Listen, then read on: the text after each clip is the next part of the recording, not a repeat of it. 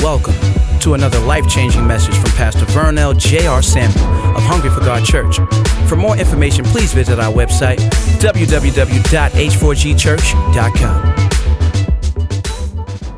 When all the money was gone and they didn't use it right and they didn't have the wisdom, they didn't have the character, they didn't they couldn't handle the pressure, they couldn't handle all the people coming in and reaching in their pockets and, and then the houses they wanted to buy that they realized you know, you, there's there's two prices for anything you buy. There's the purchase price and the maintenance price, and the maintenance price is always more than the purchase price. You can get stuff, but the problem is, can you maintain it when you get it?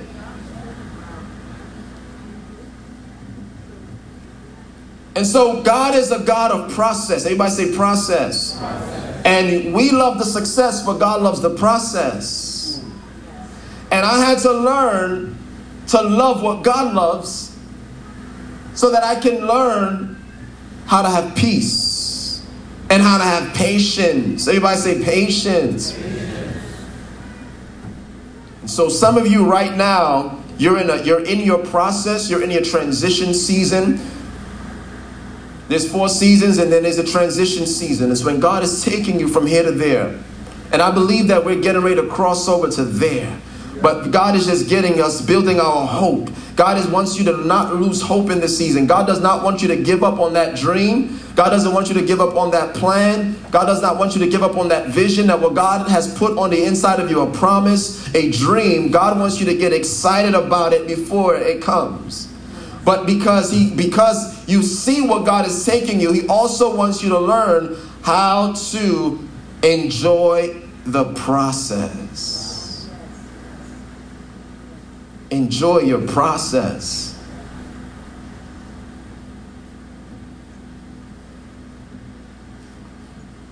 Today I'm going to talk about the qualities of winners. Last week I talked about um, the qualities of losers. This week I want to talk about the qualities of winners. Say, I am a winner. I am, destined to win.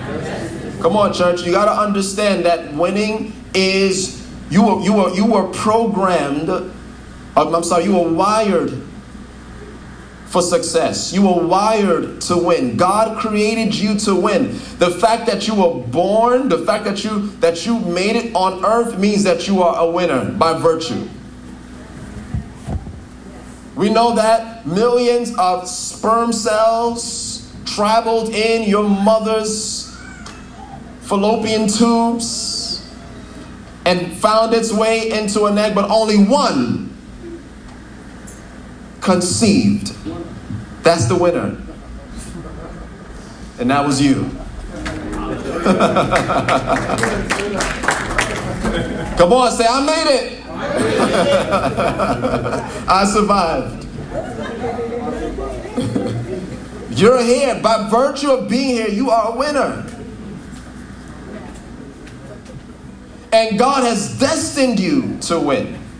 God has purposed you to win. And we have, while we have been wired to win, wired to succeed, we come into a world that now programs us for failure. It's a difference. We are wired to succeed, but programmed to fail. Programmed to believe the wrong things about ourselves. Programmed to doubt. Programmed to fear. And one of the things you got to learn how to do is renew your mind so that you can re understand the fact that because you are here and God sent you on this earth with a plan, with a purpose, um, and a destiny, that you're going to do all that it takes to come out on top and to win. Amen. God sees you and He wants you to know that you are called to win. Say, I'm going to win. Going to win. Now, there is a need for you to also realize that the way God makes us win, or the God causes the way God causes us to win, may not always be the way we want to. It may not be the way God, God the, the, the way we want to. And the Bible says in Proverbs 3 that we ought to trust in the Lord with all of our hearts lean not unto our own understanding, but in all of our ways uh, acknowledge Him, and He will direct our paths. And as He's directing us, we got to understand that He's leading us to win, not to fail. The problem is when we don't trust that God is for us and not against us, if we don't trust that, then we don't trust His process. Trust in the Lord first with all of your heart. Lean not on your own understanding. Don't depend or rely on your own understanding. And in all your ways, acknowledge Him. He will direct your paths. I'm not going to acknowledge and lean on Him if I don't trust Him. And what I found out is it's important that we understand His love for us so that we can learn to trust Him. Turn with me to Romans 8. Romans chapter 8, verse 37. And Ryan uh, started talking about it. The fact that we have been called to be conquerors on this earth. Romans 8, verse 37. Is it hot in here or is it just me? All right, can we turn the heat down a little bit, please? Romans 8:37. I'm gonna read the NIV. NIV says this: No, or nay, in all these things we are more than conquerors. In all these things we are more than conquerors through Him who loved us. Pay attention to that. We are more than conquerors through Him who loved us. So, part of conquering or winning in life is believing that God loves us. And then he says, For I am convinced or I am persuaded that neither death nor life, neither angels nor demons, neither what's present nor the future, nor any powers, neither height nor depth nor anything else in all creation will be able to separate us from the love of God that is in Christ Jesus, who is our Lord. And if that doesn't give you hope, I don't know what will. Paul is saying we can face any challenge, any circumstance, any problem, any trials, any adversity, any problem, and come out knowing that we are more than conquerors. But, but you see, you, you have to realize that God is going to lead you. And I think religion has duped us into thinking that God is always going to lead us out of problems.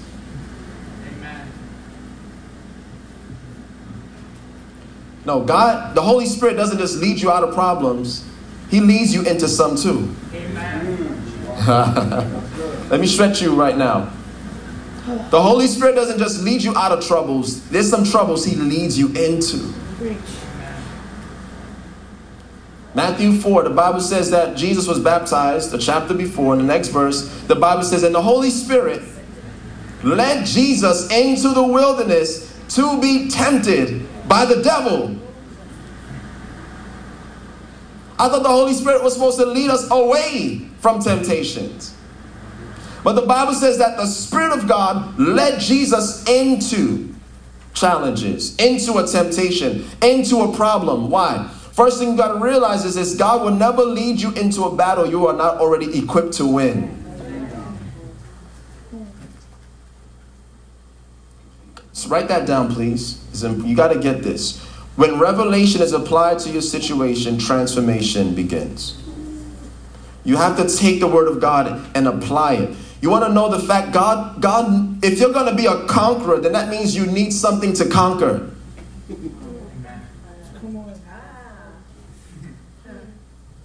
That's why he leads you into, into some trials, into some trouble, into some problems. It's that it's in that he's going to show you who you really are.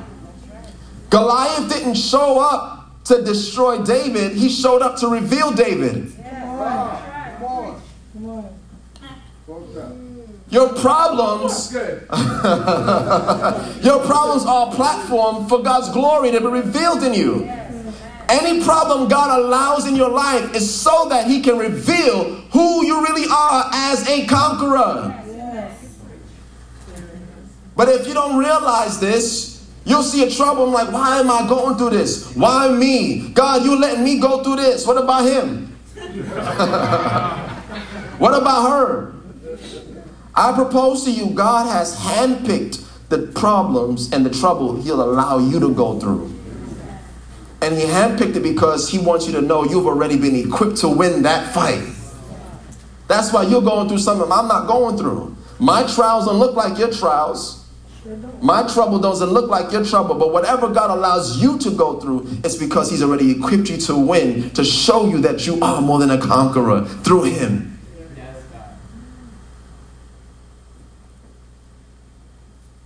Say, my problems are my platform. Glory to God. Glory to God. But it's important that you realize God does not just lead you out of trouble, He actually leads you into some trouble. God is preparing you to win, He's preparing you to overcome. And it's the Word of God that actually equips you to win in these challenges. And to become a winner, it means I have to go through, I must engage in some temptations, some trials, some competition, some battles, and some warfare. The Bible actually tells us what our weapon is. The Bible says in our Ephesians 6 that He gives us the sword of the Spirit, which is the Word of God. And I think I mentioned before why would God give you a sword if He doesn't want you to kill something? Why would God give you a sword if He doesn't want you to fight? If you're in the fight of your life today, church, God told me to tell you you're about to win the fight. God has already anointed you to win. And all it takes is for you to shift in your thinking to realize I am already a winner. Amen. You see, here's the deal. Another thing you got to realize about the way God wants you to win is that God God says that the, the, the hope we have to win comes from knowing that we do what we do in Jesus' name. Now, what does that mean? It means that our hope and our strength to go through battles in life comes from knowing that His victory is my victory. His breakthrough was my breakthrough. That his, his triumph was my triumph. So the Bible says, Now thanks be to God who causes us to triumph in his name. So the difference between you and the rest of the world is that you're not fighting for victory, you're fighting from victory. Why? Because Jesus said, I'm giving you my victory so that you can go through and, and win and you can come out on top based off of my victory. What did Jesus overcome? The greatest victory of all the grave. That when Jesus died on the cross, went to the grave, and rose again, his victory over death was the greatest victory. People have overcome a lot of things, but no one can overcome the, de- the death. No one can overcome the grave. And when Jesus rose again from the grave, there was there, that meant that there was no power in hell. There's no power on earth. There is no power in the universe that can stop him. And now he says that that victory becomes your victory. That's what salvation is about. Romans 10. If you believe in your heart the Lord Jesus and that he was raised from the dead, he's talking about his victory. If you believe his victory, then you shall be saved. If you believe in his victory, you're saved. From what? He didn't have to tell you what? Anything. there is nothing, there is no trial, there's no problem that his victory cannot make you a victor, a victor to. There is nothing, a financial hardship is nothing compared to the grave. A disappointment, an emotional heartbreak is nothing compared to the grave. Come on, compare and contrast. if you're sick right now and you're still alive, it's not compared to the grave. There is nothing, HIV, cancer, tumor, doesn't matter what it is. If you believe in your heart that Christ was raised from the dead, victory. If you believe his victory, God says, then you will be saved. That's the prerequisite. Believe and you shall be saved. Believe and he will save you out. He will save you out of your debt. He will save you out of hardship. He will save you out of, out, of, out of that heartbreak. He will save you out of that divorce. He will save you out of that pain. It doesn't matter what it is. But what we're going through, the church, God, God has not allowed it for you to be stopped by it. He allowed it so that you can be propelled by it.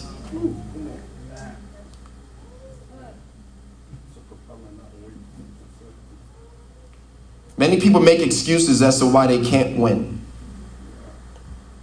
why they can't be champions, why they can't be, be world changers.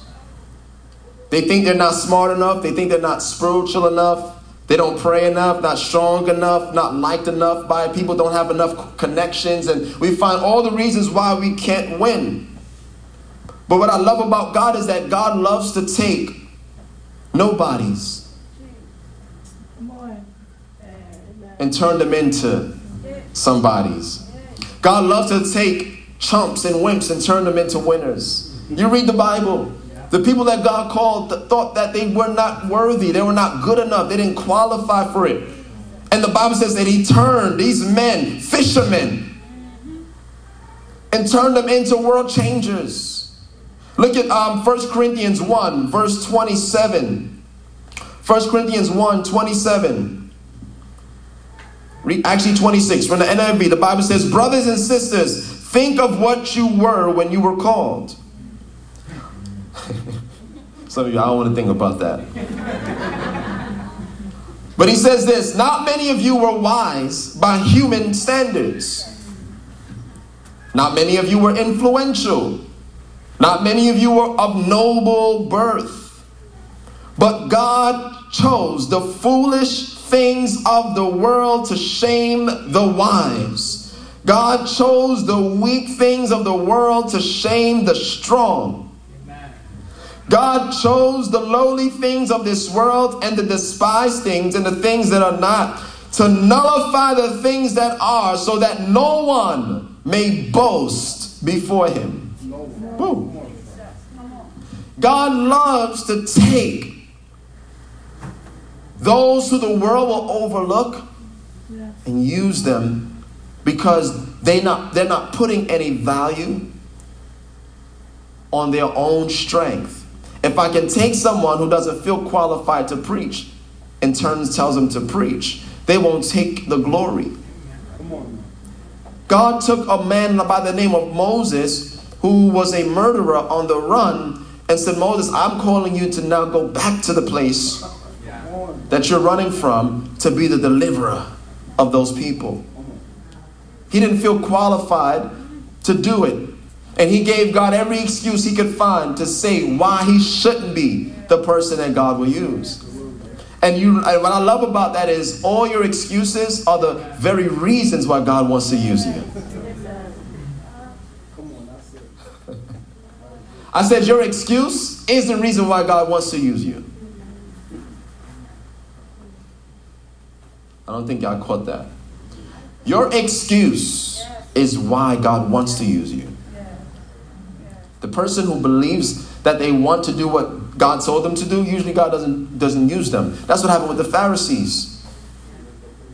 They thought that they were the ones that Jesus should have been using, not the fishermen the unlearned, the unskilled, the untrained. How could Jesus say, I'm about to preach and I'm going to get fishermen and overlook the people who were in the school studying how to preach?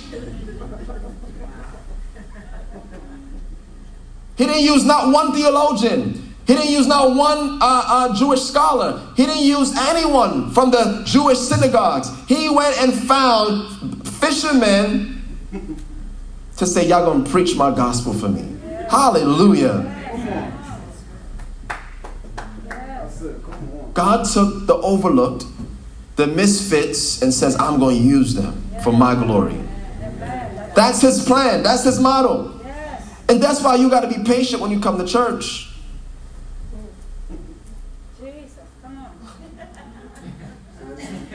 Because that's the people who God is going to call and use and bring to church are not perfect people. And you got to be patient with the person sitting next to you. And don't judge people for their chapter one. Because you don't see that in the next chapter, God is about to raise up a Peter next to you. God is getting ready to raise up a giant killer next to you. Woo! You can't judge people for where they are right now. If somebody has a hunger and, a, their heart for God to use them, you better watch out because you don't know what God is about to do in that person's life. You don't know what God's about to do in your life.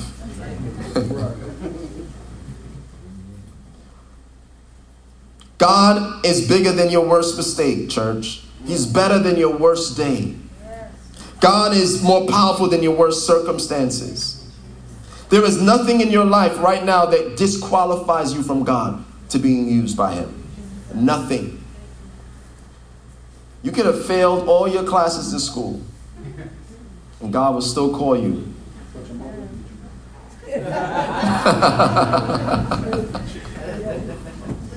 But you know what I realized? God is looking at something else, right? He doesn't, he's not just looking at our academics. He's not just looking at our, our intellectualism. What is God looking for? What did God what do you think God saw in Peter and those guys that he didn't see in the Pharisees? What was God looking at? Their heart. And what you find in a person's heart is their character. There were certain characteristics that the uh, disciples possessed that he knew the Pharisees didn't have.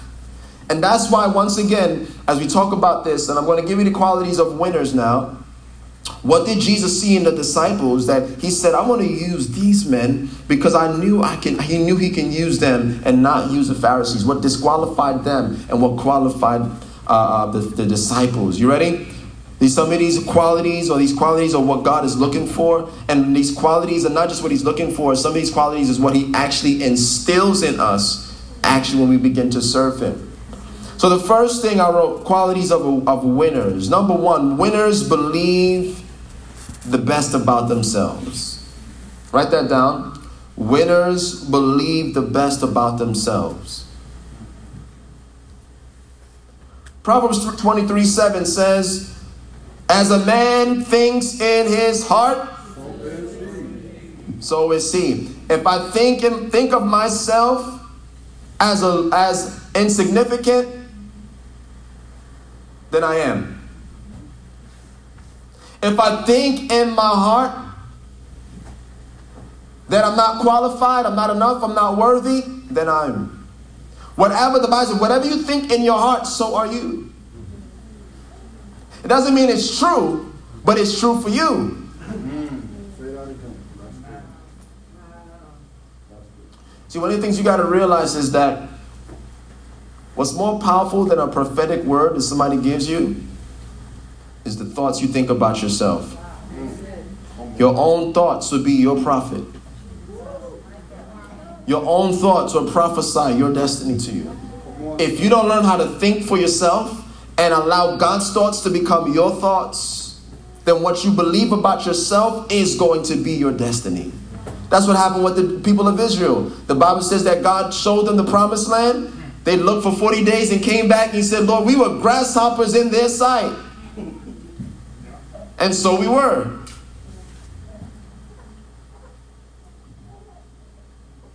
So here's the deal God needs you to see something about yourself. Watch this. You are saved when you believe in Jesus, but you are changed when you realize Jesus believes in you. That's the, that's the next step that I feel in the body of Christ. That Jesus, God wants you to know how much He believes in you. Yeah, we talk about how much we believe in Him, but He needs you to know how much He believes in you right now. You know how much God believes in you? He believes in you enough to die for you. He didn't destroy you. He didn't throw you away when you messed up. But instead, He chose to die for you, to restore you, to save you. See, if, if this bottle of water was defective, I no longer want it, I'll just throw it away. I'm not going to save it. Mm.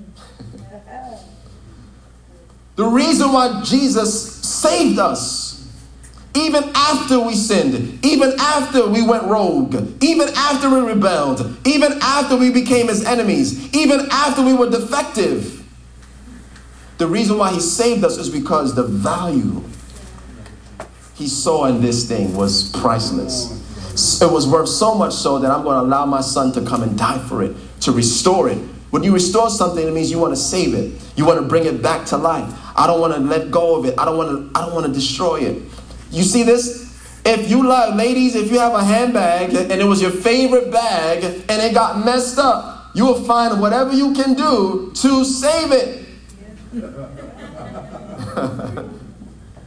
You'll find a, a, um, a shoemaker or you'll find somebody or reupholstery. I don't know what you guys use. But whatever you could do to try to keep that thing, that's what couch is, right? That ain't for bags. but you do whatever you can to save that thing. This is my favorite bag, my favorite shoe. I want to hold on to it. That's what God is doing for us right now, saving us because he sees the value in us. Say, Jesus believes in me. Jesus believes in me. Yeah. Hallelujah.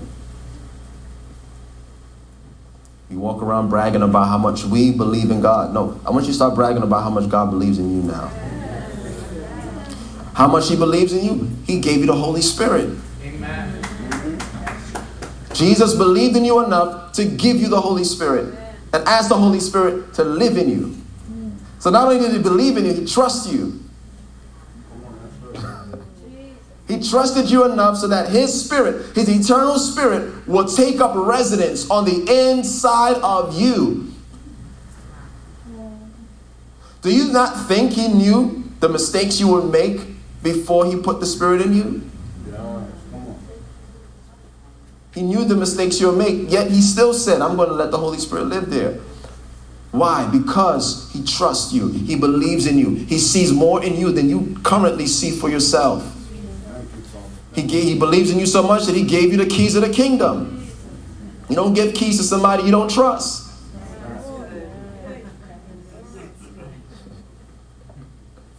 God trusts you, church. He, he believes in you. He loves you and believes in you. Do you understand that? And I want you to begin to see how much God believes in you. He knows you're a winner. He knows you're called to win. He knows what He called you to succeed in. So if no one else believes in you, realize Jesus believes in you. What else does that prove? Number two, winners have a high self worth. Winners have a high self worth. Winners have a healthy self image and a healthy self worth. That naturally comes out of understanding that you're believed in. That's the process of developing champions, by the way. The way Jesus turned those fishermen into world changers was by believing in them. He believed in Peter. He believed in John. He believed in those guys. And he, he, didn't, he didn't throw them away, right? They messed up plenty of times, but he kept believing in them. And in the process of saying, I believe in you, John, I believe in you, Peter, I believe in you, Andrew. As he kept saying, I'm, believing in them and empowering them at the same time, all of a sudden, they had a new sense of self worth. To the point where, towards the end of Jesus' death, they started arguing about who's going to be the greatest in the kingdom. When you hang around Jesus, you begin to feel good about yourself. I question people who've been in church for 20 years and don't love themselves. You are not hanging around the God I know. How can you hang around God who is love and not love yourself? The true sign of a healthy connection to God is a healthy sense of self worth.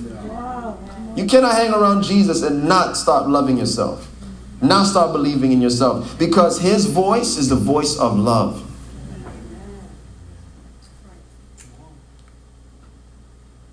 Your self image comes from your self concept, and your self concept comes from the one who gives you your image.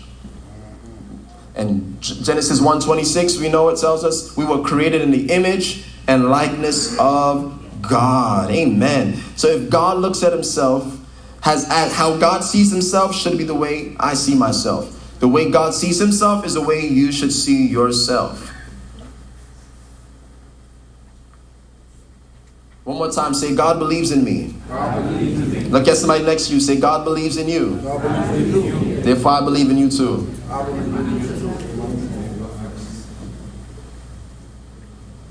Number three, winners are inspired by challenges. Winners are inspired by challenges, by, by, by, by, by competition, by, by trials, by battles, by warfare, by adversity. These things shouldn't scare you away if you're more than a conqueror. Remember, the Lord told me a few years ago, He said, Problems are not evil, problems are practice. God wants me to reign in life, and He's using my trials as practice. I learn how to reign, I learn how to overcome with my trials. The amens alone that. Start to learn to love your problems. That's what I want you to say. That's what I want you to get. Learn to love your problems. If you don't have any problems and you don't have any trials, then you can't evaluate or discover the winner on the inside of you. Winners need a problem. Winners need trials. Winners need a challenge. That's what Ryan was talking about rivalry. If I don't have any problems and I don't know if I'm a winner or not, I'm a winner because I won something. I conquered it. I came out on top. Come on. Yes, sir. Come on. Wow.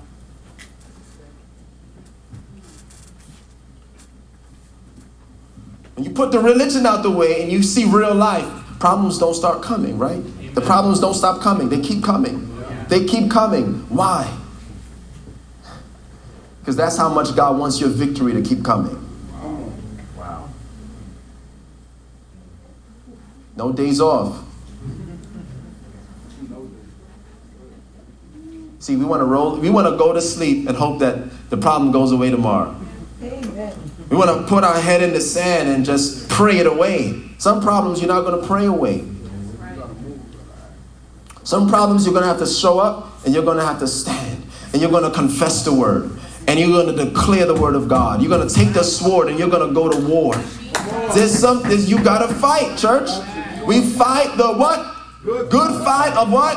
Of faith.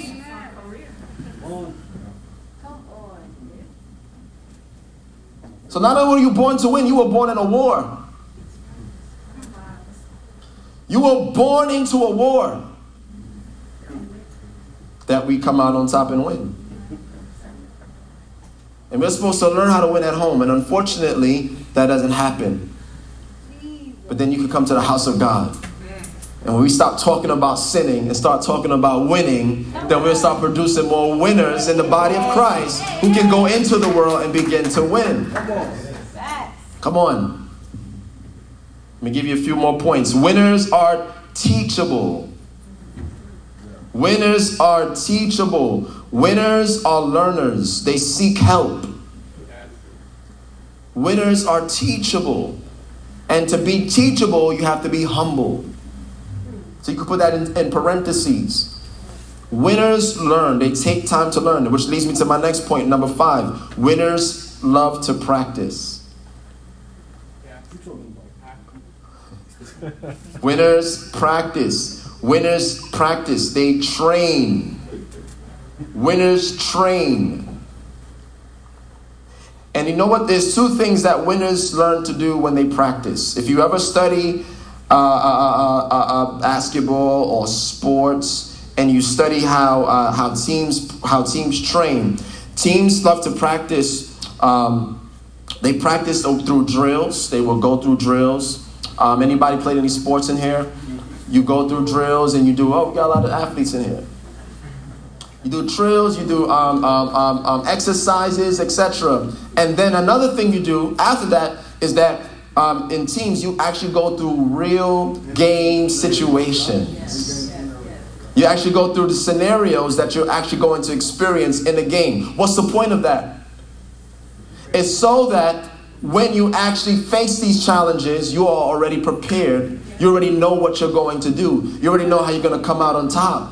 And so what happens is in the body of Christ, we have not been training effectively or preparing people for what they're going to face in the real world.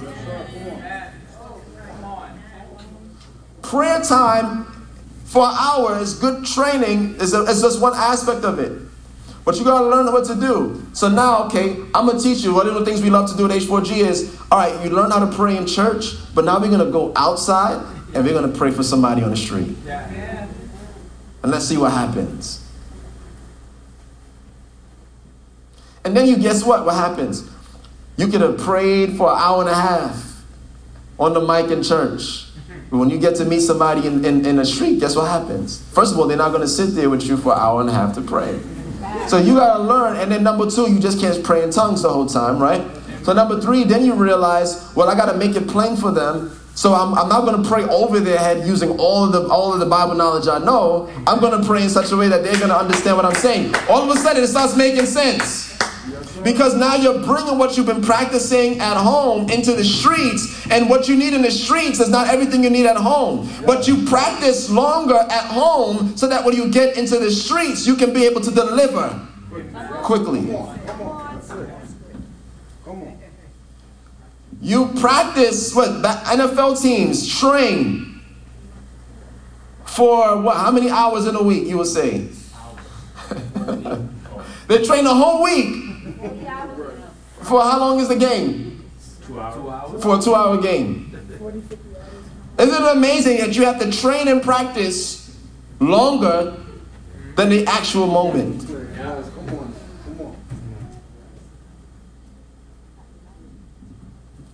So if you're going to learn how to win and learn how to come out on top, you got to learn how to value practice and training. And, and, and that's why H4G, we, we're continuing it as we are an equipping church. And we are a church that loves to, to train and, and to raise up believers because I feel like this is a lost element in the body of Christ today. We are taking this seriously because most of us, God wants us to learn that we can be a called to reign in life. We're not just called to reign in church. Amen. But we got to learn how to go into life with the keys to win. And I made that quote last week by um, Damian Lillard. Who remembers it? You guys remember that? No. Eddie, you remember it? No.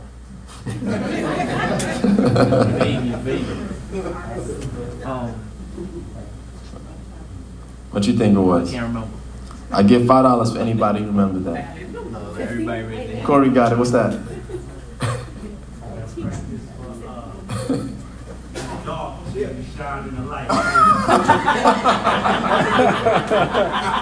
Something like that. Oh, I got it. That was close. He paraphrased it. Who's that? Ron, you got it? I go, go first. You said 250. You said What's- We share. We share. Wait, Ron is saying it. You gotta practice in front of thousands of people, and then for to to like you play in front of one or something like that. Close. Nephi. If you want to look good in front of thousands, you have to outwork thousands in front of no one. Come on, Nephi got it. She got it. That's it. Yes, she read. She's taking notes. Y'all supposed to be taking notes. All right? Say it again. If you want to look good in front of thousands, you have to outwork thousands in front of in front of no one. Where do I collect my five dollars? I'm the check is in the mail. I'm saying the check. if you want to look good in front of thousands, you got to outwork thou- outwork thousands in front of nobody. And right, Corey said something. You said if you want to look good in the light, practice in the dark. That's good. That's a good paraphrase. That's a Corey original.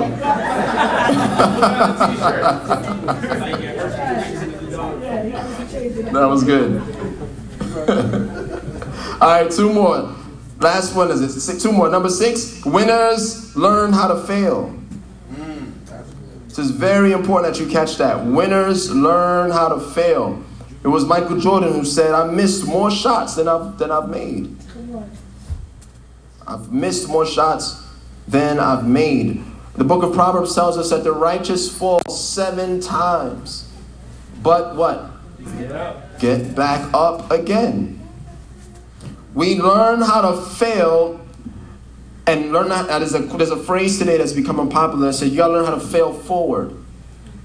Fail forward. Fail, not failing backwards, but failing forward. You're failing into where you want to go. Because there, there, there can be no success without failure. That the way you learn is by failing. Amen?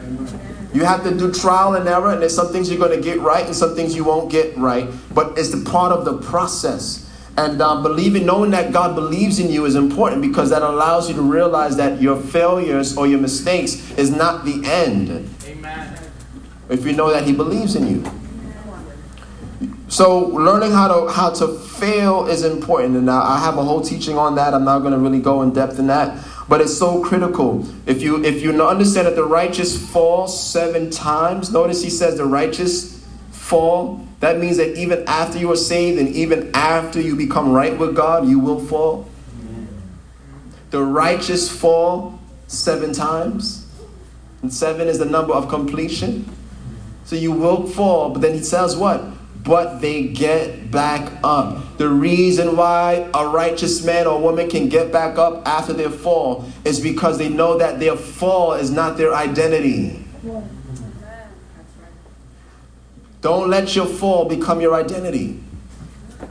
You are bigger than your mistake. You are bigger than your failure. You're bigger than your fall. And I understand it's a part of me growing into who God has called me to be that I will fall seven times. But it's in the rising up again, it's in the getting back up again that actually calls you, that allows you to know that you are righteous.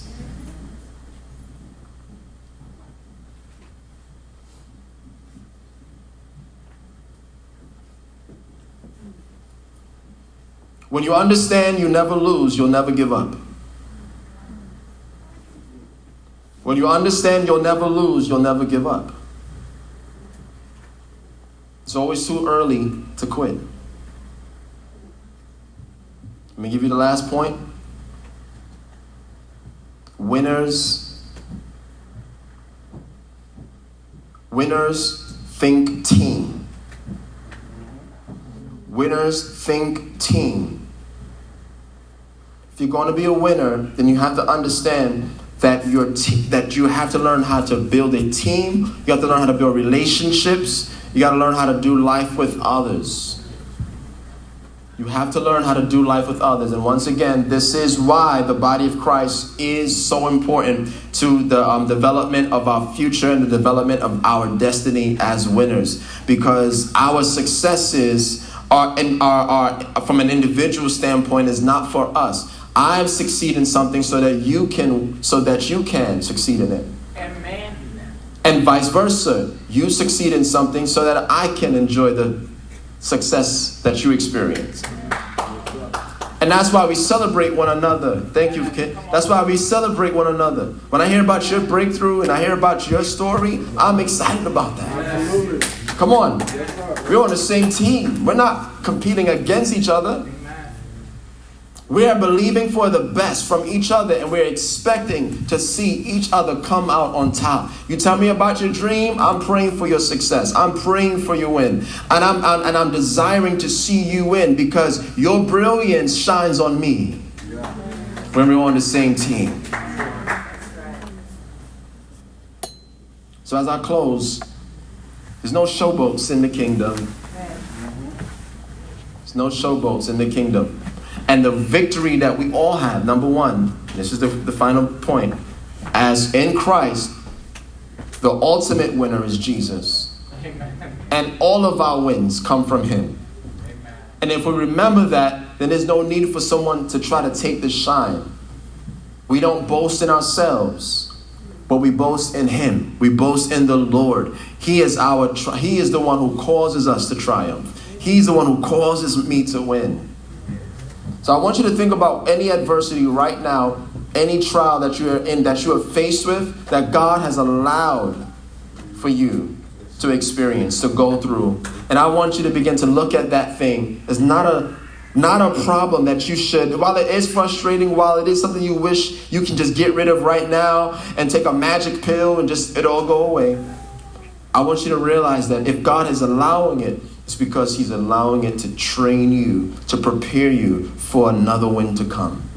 And as you learn the lesson in the problem, then you are able to receive the blessing.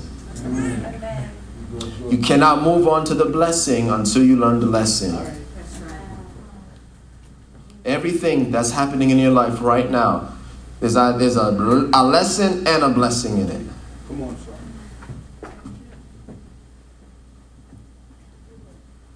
If you want the blessing, learn the lesson. You can't change your season until then. You're gonna stay in the wilderness. You can start playing V. You can stay. You're gonna be staying in the wilderness, going around and round in circles over and over again until you learn the lesson.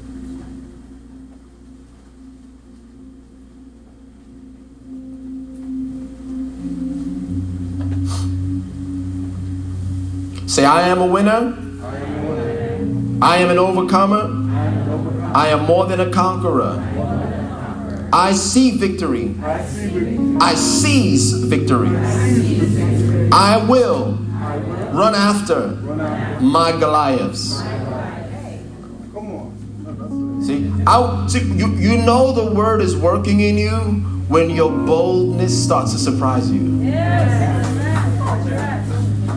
When all of a sudden, the one thing you used to run away from, now you want to actually run to it. Yes. The storm you used to cry and scream about, you go to sleep in it.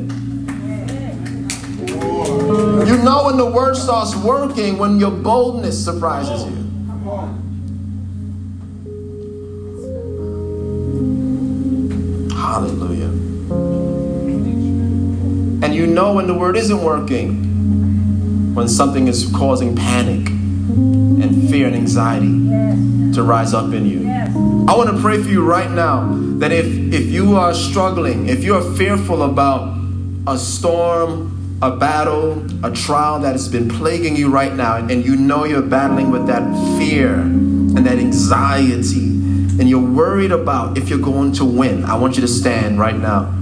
And I just want to pray a, a- the grace of God will come on you. Uh, whatever that situation is, it could be a financial hardship. It could be the fact that you got 30 days before uh, they cut off your lights, or you got a few days before something is going to happen. Whatever it is, I just want you to stand right now. And I want to pray the grace of God to come on you because I really believe in this in the power of God to break strongholds. That there is some things that we can do in our own strength, and there's some things God will do for us. You know, the Bible says that He gives us the Holy Spirit because the Holy Spirit is our helper. Not our doer, but our helper. And so the Holy Spirit wants to help you, but He's going to help those who want to be helped. Anybody want to be helped tonight? Glory to God. Raise your hands together. This is why I love grace. Because I, I realize I don't have to depend on my own strength. What I'm telling you about winning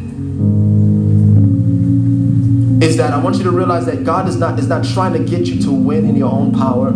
He's not trying to get you to win in your own strength, but you have access to the divine. You have access to the power that raised Christ from the dead. You have the power from on high at your disposal. This concludes another life changing teaching from Hungry for God Church. For social media updates and more teachings from our pastors and leaders, please visit our site, h4gchurch.com.